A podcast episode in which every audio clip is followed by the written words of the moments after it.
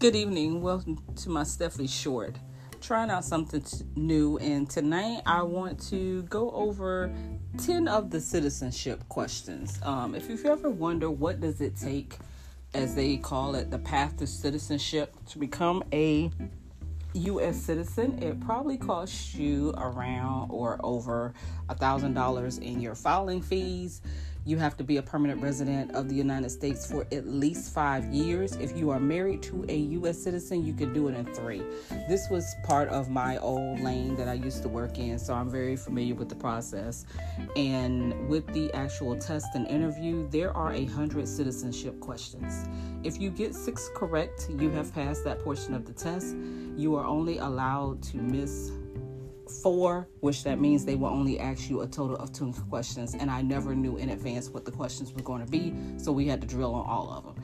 You also have to be able to write and read a sentence in English, and you must be able to communicate to the um, interviewer in English. I think you can have an interpreter in certain cases, but you're going to have to speak the language at least at a minimum. So, the first question is What is the supreme law of the land? That would be the Constitution. Number two, what does the Constitution do? Sets up the government, defines the government, protects basic rights of Americans. On questions like that, they have to know all.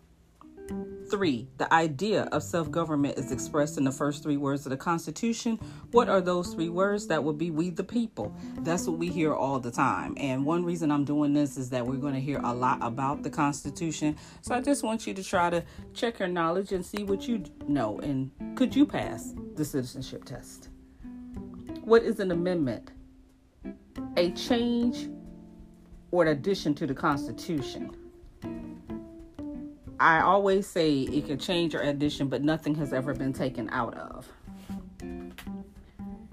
What do we call the first 10 amendments to the Constitution? The Bill of Rights. What is one right or freedom from the First Amendment? Speech, religion, assembly, press, petition to government. Any one of those will be okay.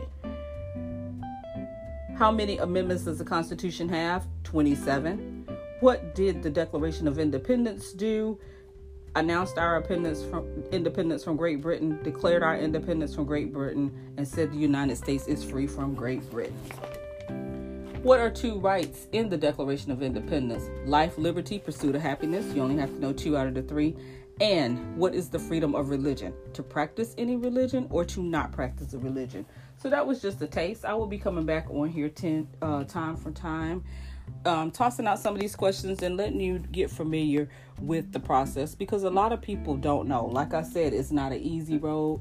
Um, for my students, I made it as long and as short as it needed to be. It was tailored to their needs, and the end game was I wanted you to take the oath and become a United States citizen. And I had almost a 100% su- uh, success rate. I can count on one hand the ones who did not pass my class. So that's it. That's all.